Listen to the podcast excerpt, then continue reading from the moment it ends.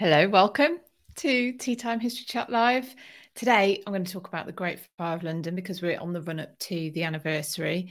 Um, so, what are we today? 30th of August, and the fire started on the 2nd of September, went through till the 6th of September, excuse me, 1666. So, sort of covers the interim between now and the next live. So, let's do it today. Um, thank you very much for joining me live. I am streaming on Instagram, Facebook and YouTube. Um, please show your support with thumbs up on uh, YouTube so that apparently it helps other people find while, us while we're alive. Give me some hearts on Instagram and I think there's stars on Facebook, but you would, I just am guessing really. So, um, today we're going to talk about the Great Fire of London. Um, we've also got some other bits and bobs that we might get onto including what we're doing on History After Dark tonight, um, some of the videos that are now live on podcast and YouTube that you can grab hold of and, and you can already see or listen to. Um, and yeah, other things that are coming up, some cool stuff that I've been up to this morning as well. So, um, welcome. Thank you for joining me. Um, if you want to support me, like I say, thumbs up, um, Melanie, first time I'm fully awake.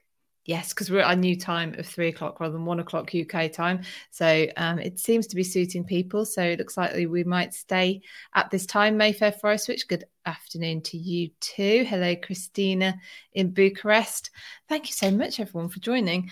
Um, so yeah, you can support me with badges on uh, Instagram.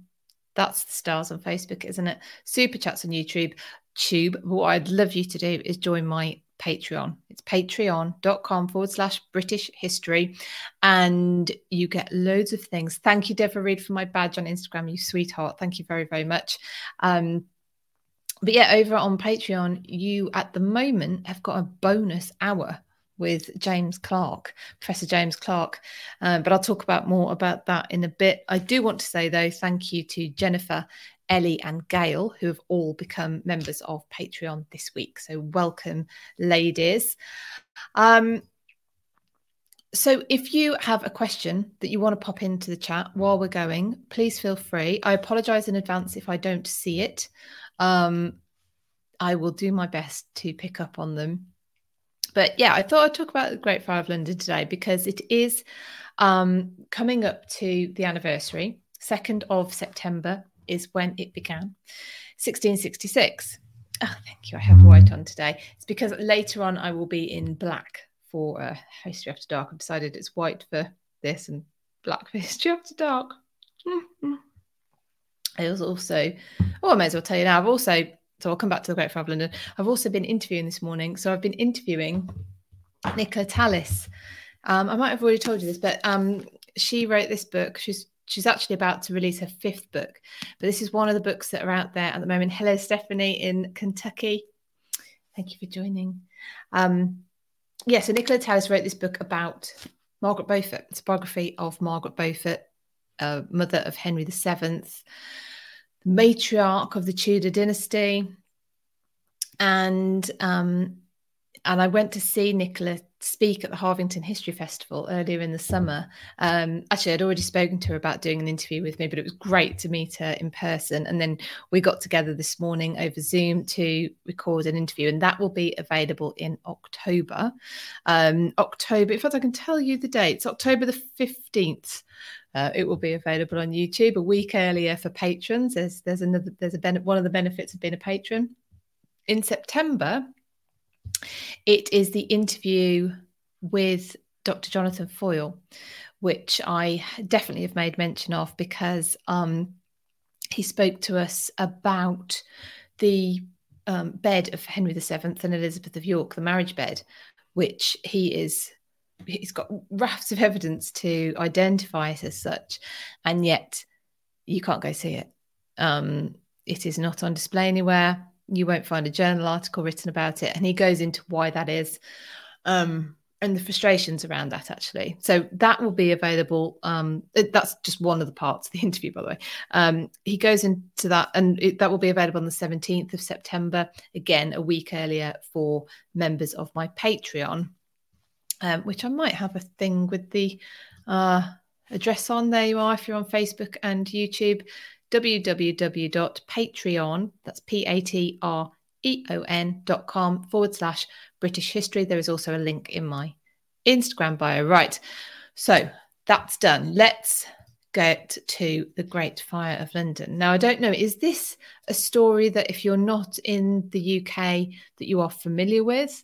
Hi, Melissa. How are you doing? Melissa's on tour with me this year. Um, ha- yeah, is this is this a story that you're familiar with?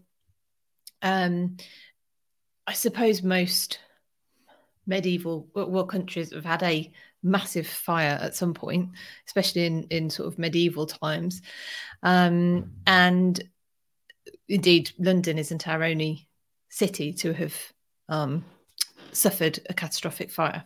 However, we're coming up to the anniversary, so it began 2nd of September 1666. Now, of course, it's famous for starting in a bakery on Pudding Lane, uh, the bakery of Thomas Fariner, who um, we'll come back to it later, but he escapes all blame. It's quite incredible. Um, and pudding as well, just as an aside, if you didn't know, doesn't mean pudding as we think of pudding today. It's not a dessert. It is um, it's possibly from an old English word. I'm not quite sure actually which which language it comes from, um, but it means the entrails of the um, cattle and whatever which would have been slaughtered, um, and then the entrails were taken down to the river to be carted off and I know disposed of, um, and they would have gone down Pudding Lane. And uh, yeah, apparently that's where where it comes from.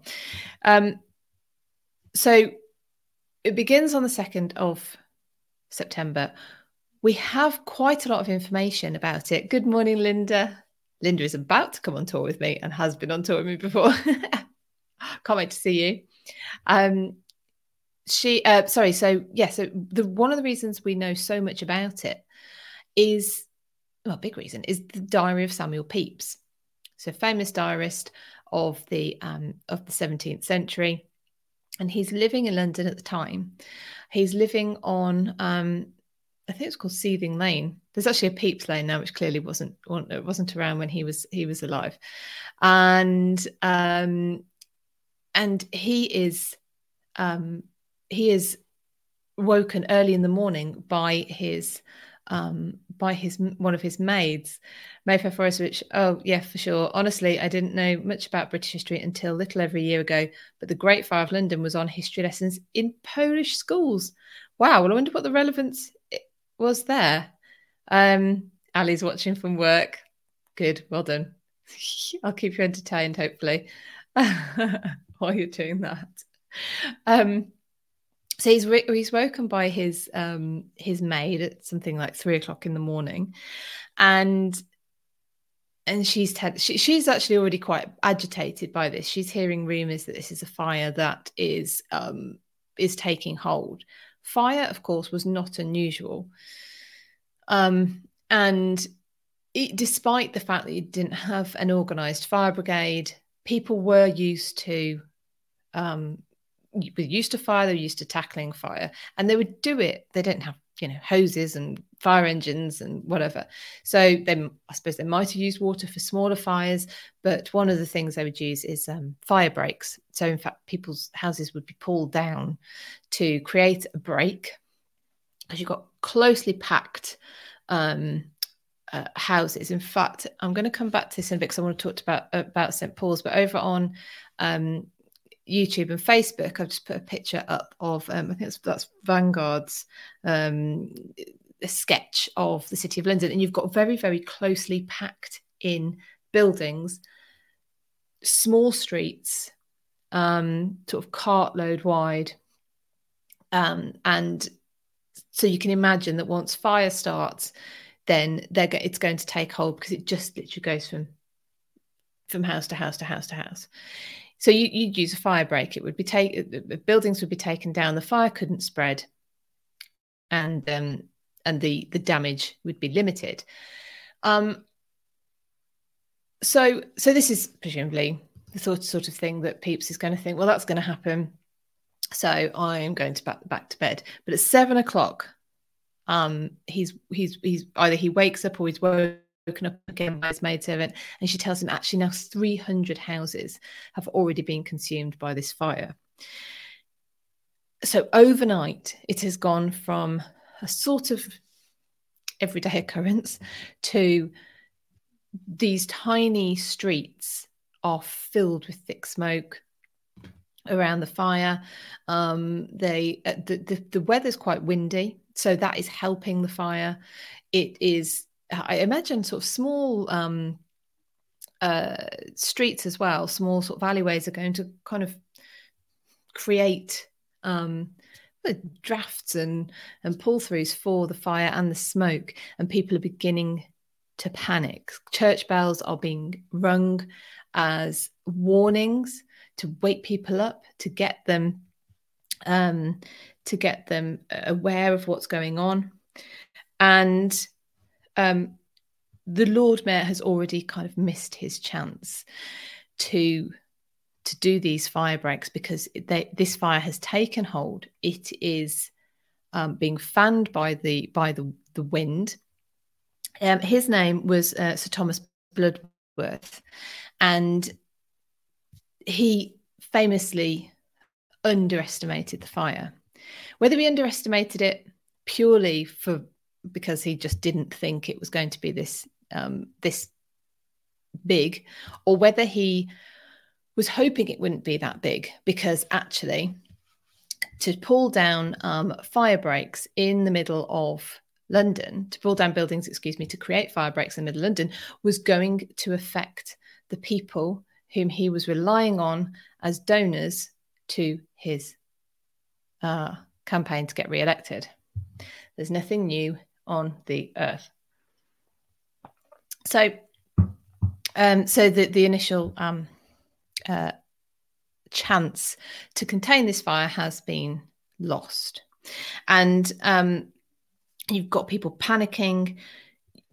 People are they're panicking, and at the same time, you've got people just in disbelief. You've actually got people not moving and then they're panicking last minute and trying to move you've got carts in the street trying to to get people's belongings away. It's just uh, it's utter chaos. It's n- the noise of the fire the tolling of the bells the the the um, crackling of the fire the the smoke the just it's just uh, hell on earth. Um and so you've got all this chaos, this indecision of people whether they should move or not. Um, on the first day, one of Pepys' friends, Pepys's friends, uh, is how he say it, would, was bringing his things over to Pepys's house. Um, so he is Pepys's house. Pepys, Pepys's house, Pepys' house sounds weird to say Pepys's. Uh, is w- was located um, around about if you think about where the Tower of London is, it's not too far from the Tower of London. That's where his house was. He was sort of on the um, he was on the very edge of the city, and his friend is bringing him bringing things, his possessions over um, for safekeeping. Within the end, by the end of the that the, the first full day, it is um, clear or it looks like they're going to have to move all those things again and Pepys is going to have to start to look to move his things as well. And he describes um, the scene things like with one's face in the wind we were almost burned with a shower of fire drops. So you've got smoke. Good morning becky. You've got smoke. You've got um, lit embers. Hi jenna. How are you doing? Uh, whipped upon the wind catching light to other um, uh, buildings, presumably landing on the people who are trying to get out and on the people's belongings and on the animals that are trying to flee as well. Um, it is really, really um, harrowing when you start to think about it. And at the time, there were 83, 87, excuse me, parish churches in the city of London. Um, and they're all tolling their bells. They toll their bells until, of course, they can't, um, and they're consumed by fire. Um, so it's it's just it's it's such a harrowing scene. Now, I wanted to talk about St Paul's, old St Paul's Cathedral in the middle of the city. Um, last week I spoke about Westminster and how Westminster got its name, and it was built um, uh, time of uh, Edward the Confessor and named Westminster. Well, I mean, that's not its official name, but colloquially as Westminster, dedicated to St. Peter, because in the East, the Eastminster was already established and dedicated to uh, St. Paul. Um, and um, so, so the, the, the the old St. Paul's Cathedral is sat in the city in the in the middle of the city. It is everyone assumes it's going to be a fire break anyway because of the churchyard. Um, and so it, in fact, people go there to the booksellers of Paternoster Row, will go there and store their books in there, assuming that they will be safe. Unfortunately, there is already restoration work being done on the cathedral, and it uh, the, the the scaffold um, sets light. The, the the lead on the roof of St Paul's Cathedral melts and it it um, rolls down the pillars. The pillars crack and the roof caves in, and the entire thing is lost. Now, that church, so that St Paul's Cathedral, Old St Paul's, was um, was probably the fourth on the site dedicated to St Paul's. So the one we've got now is um, is the fifth. I'm going to put a little picture up on Facebook and Instagram um, and uh, YouTube. Excuse me. Um, it was built between there was actually a fire there in 1087 so of the third one and so it was it was it began to be rebuilt in 1087 but that building work carried on uh, for a long time it was completed in 1314 but the fourth so the fourth one had been consecrated though back in 1240 and then building work had carried on when that fire took hold we lost the shrine of Sir, Sir um, St Erkenwald, which who was a um, an Anglo-Saxon or sixth, uh, seventh century um, uh, bishop. Um, also, the burial place of John of Gaunt. But this is where St Paul's Cathedral is where Arthur Tudor, the um, eldest son of Henry VII and Elizabeth of York, had married Catherine of Aragon in a very huge public ceremony. It's where Henry VII, when he won at the Battle of Bosworth, uh, in 1485, he came to St. Paul's when he came to London. He came to give thanks at the altar. He um, he put down three standards: the Dragon of Wales, the St George's Cross, and the Dun Cow, um, which is a Lancastrian symbol. And so this this this church, though, by this point has been stood in part from 1087, all of it probably around from around 1314, sort of completed, and then you know you get little bits added on and whatever. Um, for what are we there? Three over three centuries, and it it's uh, it's inconceivable that this is going to be consumed by the fire. However, it is, it is, and we lose a lot. Um, but St Paul's, so the, the not only do you lose all that, but it is actually a little community in itself. It is um it's more like a walkway inside as well. So people would walk through. It prostitutes worked there, um, trying to get trade. Um, there were there were, were booksellers and pamphleteers, there were newsmongers, people who would come and tell the news from the court, from the battlefield, from the courts, wherever. Um, it was really bustling. Thank you, Jennifer for the badge. That's very, very kind. Um, it, it so it, it it was a it was a, a sort of central part of of some people's lives.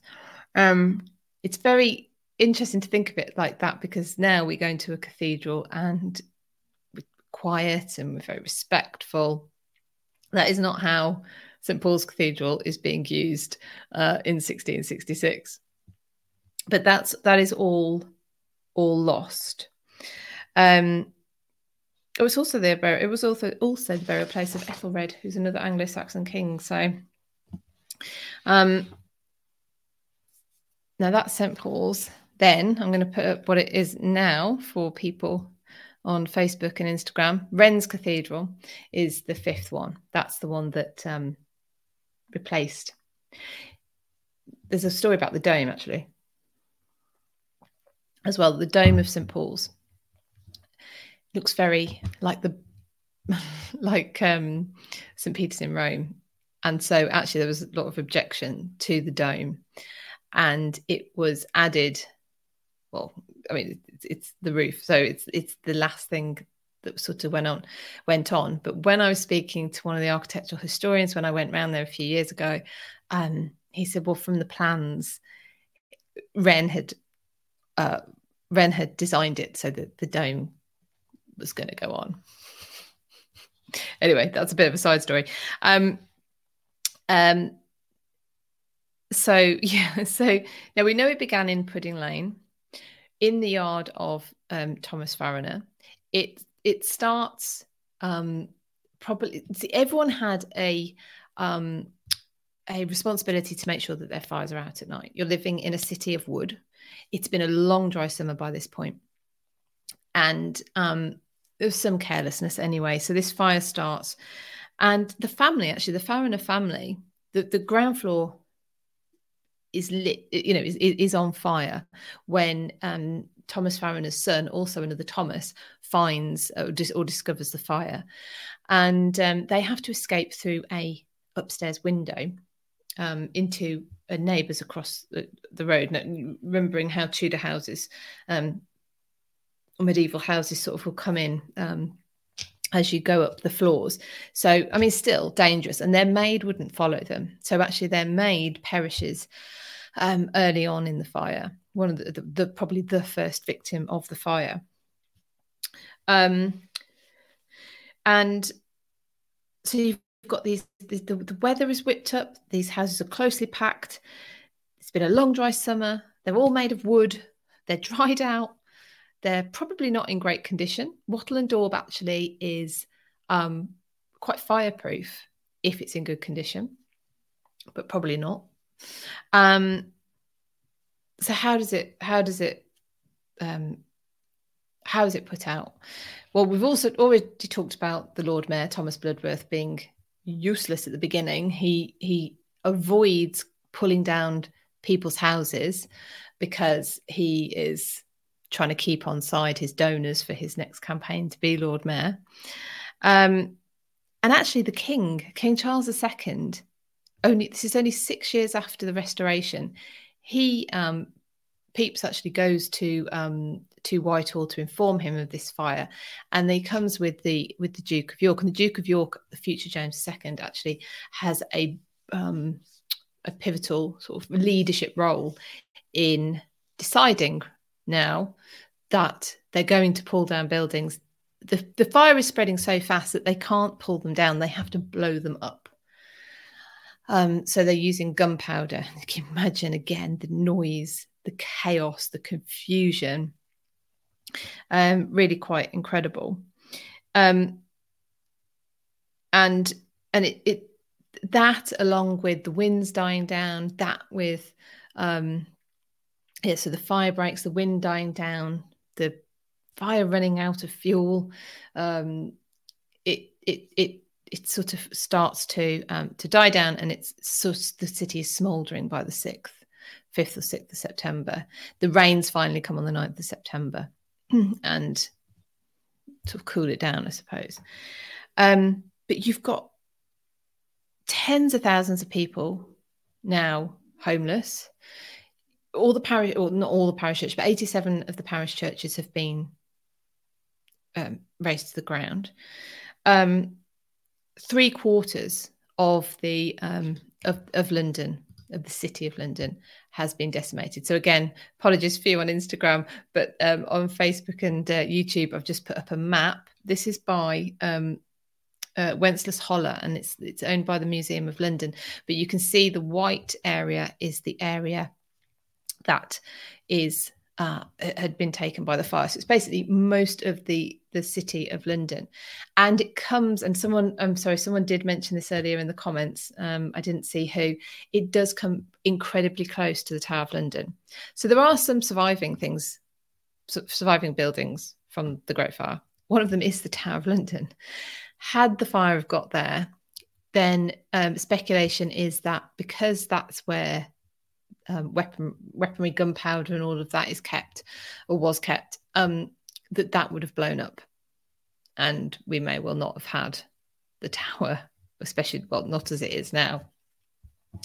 Um, uh, All Hallows by the Tower, the uh, church there where um, people um, beheaded on Tower Hill would be first taken, and they might be taken elsewhere to be buried, but first taken. That survives. Pepys actually goes up to on top of the tower to to watch what's happening at one point. Um, that unfortunately falls foul of a Luftwaffe bomb in the Blitz. Um, some of it's still standing, but but a lot of that was lost. But Pepys' own church, St. Olave's, where he is buried, that survives the fire. And he talks about the congregation the day after, um, or the week after, excuse me, um, the congregation being full of strangers, people who have no parish to go to, and just the incredible um, melancholy, despair that people are feeling. Um, and that's uh, there's a very very human story, very very human side to the story of the Great Fire of London. Think of the buildings going, and I'll talk a little bit in a moment about the rebuilding. But people were people were I was going to say devastated to the that they their whole lives have been taken away from them, the place of um, work, their um, livelihoods, their homes, everything, everything had been taken away.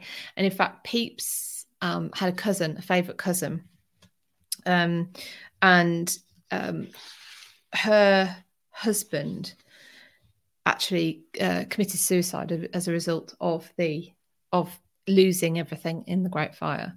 Now, at the time, that's illegal as well. So anything he still owned would be confiscated by the crown because it's illegal to commit suicide, which meant it wouldn't be available to his wife. I think Pepys having um, his link into the crown, into the king, was um, able to help his cousin out. I think for that, but that is what would have that is what would have happened. Now the official death toll. I don't know if this has been revised, but it's always gone down as six. Um, the fire at certain points was burning at 1700 degrees Celsius. I don't know what that is in Fahrenheit, I'm afraid, but basically hot enough that um, people could have perished in, in in the fire and not not being um, and there be no trace. Um, you've also got then the follow on disease that came. We're talking September, so we're going into the autumn and into the, um, the that following winter that that killed people. And and like I've just given the example of um, of people taking their own life because of the despair of it. So you'd have thought with all this going on that there would have been a uh, well, it's natural the blame game. What comes next? Who is blamed for this? Not as you might expect, Thomas Fariner. So it's it's it's, it's odd because it seems that he is it, the the, the, the uh, starting point of the fire is well known, and yet um, I'm not sure when that comes to light because the people who are blamed for it, one, the Lord Mayor Bloodworth takes his fair share of blame for not acting early enough, but there was a big swathe of people who blamed, who, thought there was a plot, basically, that it was foreigners, especially Catholics, that were um, that had caused this fire deliberately. And indeed, that's another group of people who died as a result of the fire.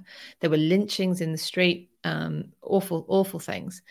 Um, because there was rumors going around that, that, that Catholics thought, well, this is God's um, this this is this is God's judgment on the new king, the Protestant Charles II, who converted on his deathbed.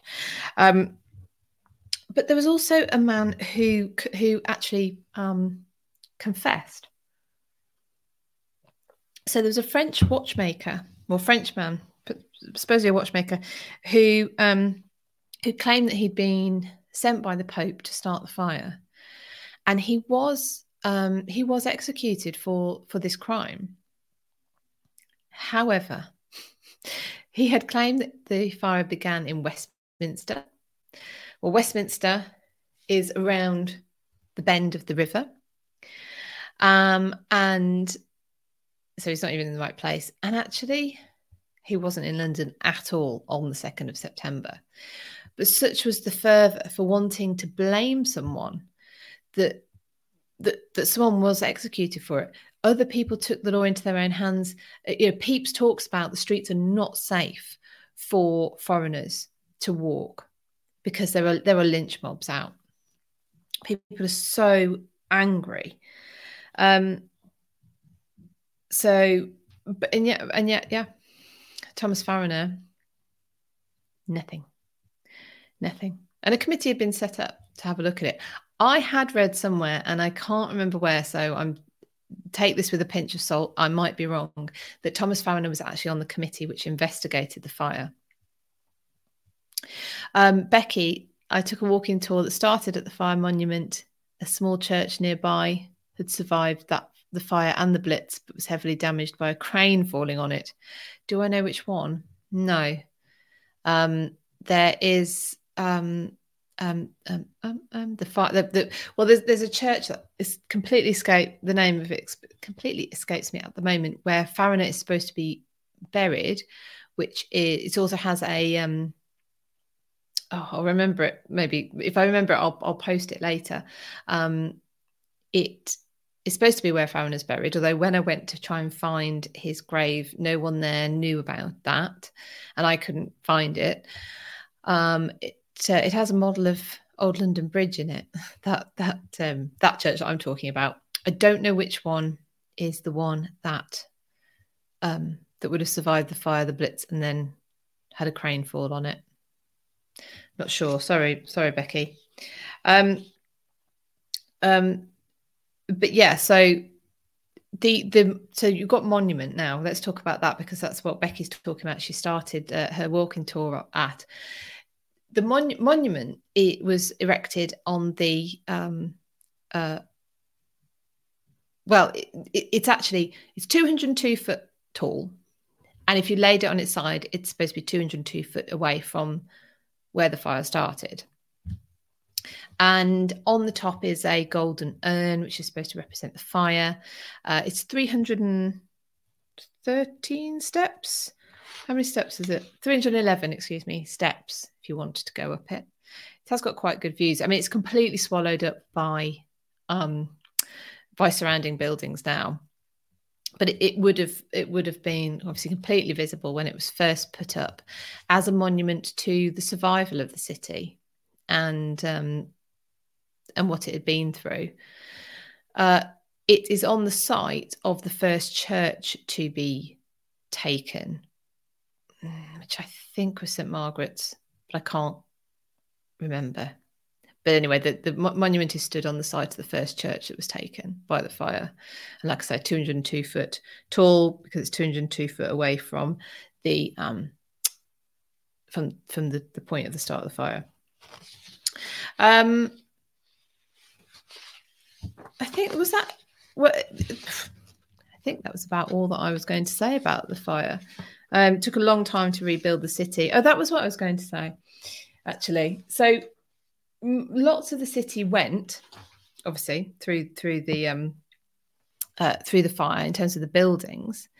Um, the committee, by the way, uh, crucially ruled that it was a foreign enemy that had started the fire, not carelessness, not uh, an accident. And that had implications for who paid for the rebuilding. So that meant that landlords had to pay, had to foot the bill for the rebuilding, not tenants. Um, so, so there's that, which is that's that's fairly interesting. I wonder if Thomas Farriner was uh, a tenant and not a owner don't know. Uh, so, um, oh, and also to pay for the churches and the cathedrals, there was a new tax levied on people, a coal tax. Hmm. But they were they were looking at uh, people like Wren and um, there was other uh, um, um, architects of the time, Robert Hooke, John Evelyn, they were thinking, right, this is a perfect opportunity. We're going to have wide streets and boulevards. Um, it's going to be going to be beautiful, but land ownership issues got in the way. Just a need to rebuild quickly as well meant that actually buildings just went back up pretty much where they were. There were more building regulations in terms of how um, uh, tall a building could be, how uh, what what uh, material it could be faced with, how close it could be to other buildings, but they it was it was it was um, it was rebuilt fast, and that opportunity to come up with a brand new street plan was was was lost. So it's in, in, intriguing to think of what kind of um, layout we could have had. A, a completely different London, um, but we don't. Which does mean though that we have the street layout of medieval London, so you can still follow the procession that um, say Elizabeth I would have taken from the Tower of London through the city, uh, Edward VI, Anne Boleyn, you know you can still take the route that they would have taken because those streets more or less exist um, just nowhere near in the way that they would recognize. Um, so yeah so by the time we get to next week's live that would be all over pretty much so there you go. Now if you want to hear more about the great fire of london from someone else who knows way way more than i do i have a interview on youtube um, and it must be on the podcast as well with hazel forsyth who um, who works at the museum of london and she's actually written a book called um, butcher baker candlestick maker and it's about it's about the people she's she's the source i have for the um the the stories of um of, of the hardships that the, the, the people of London went through following the fire. It's it's a great book if you get hold of it. But if you want to see my interview with her, which is based on that book, then that is on YouTube and on the podcast. Um, I think it's on the podcast, definitely on YouTube. Which, by the way, also already sa- it also says that when I do a video, it goes on the podcast, so or goes on a podcast. Mm, anyway. Uh, so yeah, if you want to know more about that, at the moment on YouTube, it where are we? Wednesday, episode three in the Dissolution of the Monasteries series has just gone live at one o'clock today. That's with James Clark. Um, and today, um, so sorry, so it's the third third episode today. I was trying to think what the title of the one is today. I've looked at them so many times that I'm I'm going to mix it up, which it is. Uh, but that is available and the so the, the fourth and fifth will be available obviously tomorrow and friday um, on youtube and on the podcast and if you uh, are a member of patreon then there is an extra hour with james now he's talking about things like um, what Anne Boleyn what Anne Boleyn's involvement but I mean, obviously, she dies in 1536, and the dissolution doesn't really get going um, until after that. But what are her views already? What has she expressed already? He goes into that. Um, and the the outcome for the nuns and abb- abbesses, so the women who were in these religious institutions, because they were not allowed, the only thing they weren't allowed to do is get out of their vow of chastity, which meant they couldn't go and get married. Um, and many d- dealt with it in very different ways. Linda, um, so Linda is a member of my Patreon. That series is excellent. Thank you so much. Number three is the Valor Ecclesiasticus. Thank you. I thought it was, and I didn't want to say in case I got it wrong. Oh, Chelsea, thank you so much for the badges on Instagram. Thank you. That's very, very, very kind. Um, yes, if you're watching and you are enjoying, please um, you can do thumbs up, I think, on on YouTube and hearts on Instagram to help people find it, me while I'm live. But also, if you want to help me support me keep going then there's badges on instagram um, super chats on youtube and stars on facebook. Um, and of course what i'd love you to do is join my patreon at patreon.com forward slash british history.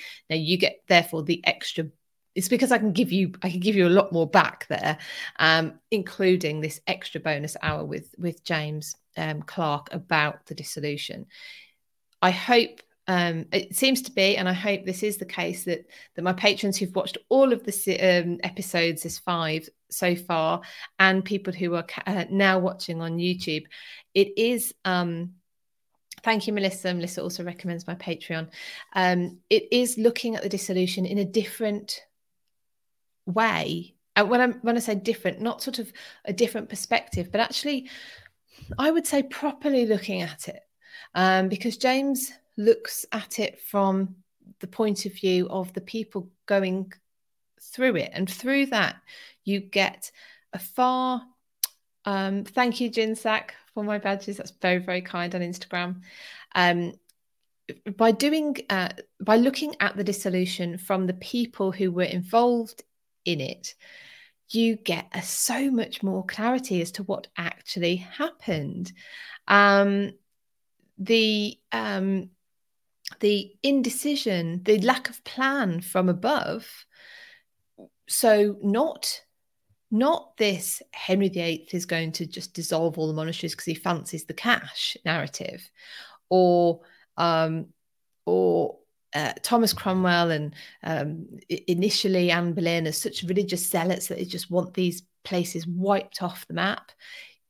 No, these things are way too simplistic in in some ways i would argue they're not actually true because they have been over totally oversimplified um and if you if you like the interviews with james like i say there's the extra bonus hour on patreon but also his book the dissolution of the monasteries a new history is um is on audible and it's um, um I'm just recommending because I love it. I'm, I'm, not getting any commission or anything like that. I just think it's it's a wonderful book, and and if you are on, I think I have not said this yet because this has just been um, confirmed. If you are coming on the Anne Boleyn tour in April 2024, so this is the first one of the year next year. It begins on the 30th of April, goes through to the 4th of May. If you're on that tour, James will be coming to speak on that tour about um, sort of Anne Boleyn and the uh, and the Reformation. Um, so it'd be amazing. Um, but yeah, so he talks about you know there are things in there. I'm not sure if this is in in some of the interviews, but you know examples of uh, you you. Let me preface this by saying you'd think everyone is so frightened of Henry VIII that they don't try and do any shenanigans. That's always been sort of what I was thinking. But you have people, um, you know, these religious people um, sending, um, uh, signing over um, uh, property to other people um, before the dissolution, before because they hear the commissioners are coming, so they sign it over. So oh, we can't, well, can't have that bit because that's that's that's actually not ours. It's not ours. Uh, we sold it to uh, my brother or something like that. Um, so you see very very human things happening trying to get through loopholes. You have people moving back in, monks moving back into the buildings after the commissioners have left. Where are they going to go? But it, it also it, it, talks about you know what they're going to wear. Um, there's all sorts. There are probably as many unique stories as well as there are people who were involved. Um, from the point of view of the the monks and nuns and abbots and abbesses and that, that that were there through to the commissioners as well and people who came to try and close them down close the monasteries down. So anyway so it's so the valor ecclesiasticus episode thank you linda for for um, confirming that to me it is available today. That's available right now. So you can if you fancy treating yourself to that you can go and listen to that um after this.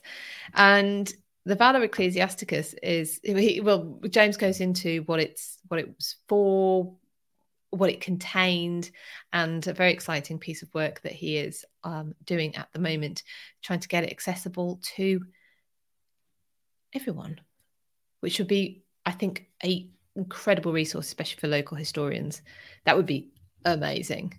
Um, um, yeah, because there's some there's some places that you you just can't see there was anything left. I was at a place called Wenlock Priory the other day, which you may have seen um, me post about on Instagram, and um, and that you know that that priory had stood since before the Norman conquest. It had been founded. Um, it must have been just inconceivable. What have, what have we got that's that's you know if you think of anything that could have been around for so what are we talking? Six seven eight centuries nearly nearly 10 centuries in some cases. Um, um, the, these these institutions they're permanent they're permanent and they're going to go. And on friday so the last episode um, James is talking about how, even right up to the end, the ones that are left do not believe it's going to be a total dissolution. They think they're going to survive, which again knocks on uh, or turns on its head the assumption we have that Henry had this idea of um, closing down all of the monasteries. In fact, his what comes across and what James actually actually says is that Henry is inconsistent um, he doesn't know what he's going to be doing. He, there is no clear plan for the monasteries. Um, so I really hope you enjoyed that series.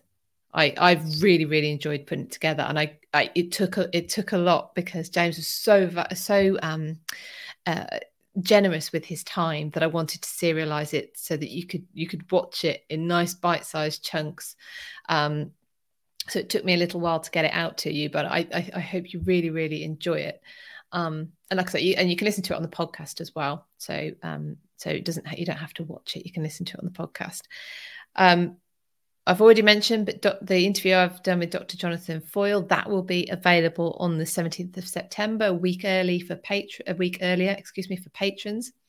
I have just interviewed, um, again, as I said earlier, Dr. Nicola Tallis. That will be available in October. And oh, Linda says it was well worth the wait. Good. Thank you. I'm so glad. I'm so glad. Um, the um, so the interview with Nicola will be available in October. Patrons were able to put their own questions to Nicola. In fact, Nicola, Jonathan, Gareth Russell's interview is also available right now on the Palace, his latest book about Hampton Court Palace, 500 years of history. Um, and patrons were able to put their their questions to James. It's a running theme. If you're a member of my Patreon, you get to put your questions to the historians that I am interviewing. So, um, so that's also, I think, well worth uh, well worth it. And then that uh, that part of the interview, those questions and answers, is uh, an extended version. It makes up the extended version of the episode of the interview, um, and patrons get that, and it's all ad free as well, so you don't get the annoying adverts either. Um, I will be here again. Well, I'll be here actually. Uh, before I go, before I talk about next week, I'll be here tonight. I'll be on History After Dark tonight. It's just me and Catherine Brooks tonight. Uh, so we'll be on History After Dark on YouTube, History Dot After Dot Dark on Instagram, um, and it is a well, it's a bit of an a, a, bit of an ask us anything. So I've put a uh, request out on the History After Dark Instagram story for suggestions of what we can talk about tonight. Um, so um, so it could go all over the place. That's so we shall see. but it should be fun. So I'd love to see you there. Um, and I will be back here for History Chat next Wednesday at three o'clock uh, UK time. I am then away the following week. Linda and me are going on tour uh, with some other fabulous, fabulous people. Um, we are going on the Elizabeth I and Mary Queen of Scots tour. So please follow um, on Instagram and and the, and Facebook. I will be on the stories there, um, posting about the tour and where we're at and what we're doing. Again, if you're a member of my Patreon, you'll be getting some behind the scenes uh, things as well. So I think for now. Oh, the other thing actually, before I go, Book Club 2024, the long list for book club, which is in again in my Patreon, um, is uh, I'm going to announce that and put that out to vote for the vote um, within the next probably the next few days. I have a long list of books um, this is what this is what we did last year, and the members of Patreon can vote as to which books we are going to look at in 2024. If you want to want to join, then our next book club meeting is the 17th of September. We're discussing Houses of Power by Simon Thurley. The book club meeting after that, the last one for 2023, is the 12th of November, and that is to discuss The Sisters Who Would Be Queen by Leanda de Lisle. But by then, we will also have our voted on list of books for 2024. And I will do my best as well to put the dates together as well for those book club meetings so everyone knows what's happening. So that's another interesting thing, cool thing that's happening. Right. But for now, I will leave you to your day. Thank you so much for joining me live. Um, thank you if you're joining on the catch up. Thank you for listening on the podcast. And I will see you all hopefully tonight on uh, History After Dark, or see you um, see you next week here. Someone's just said about my jumper.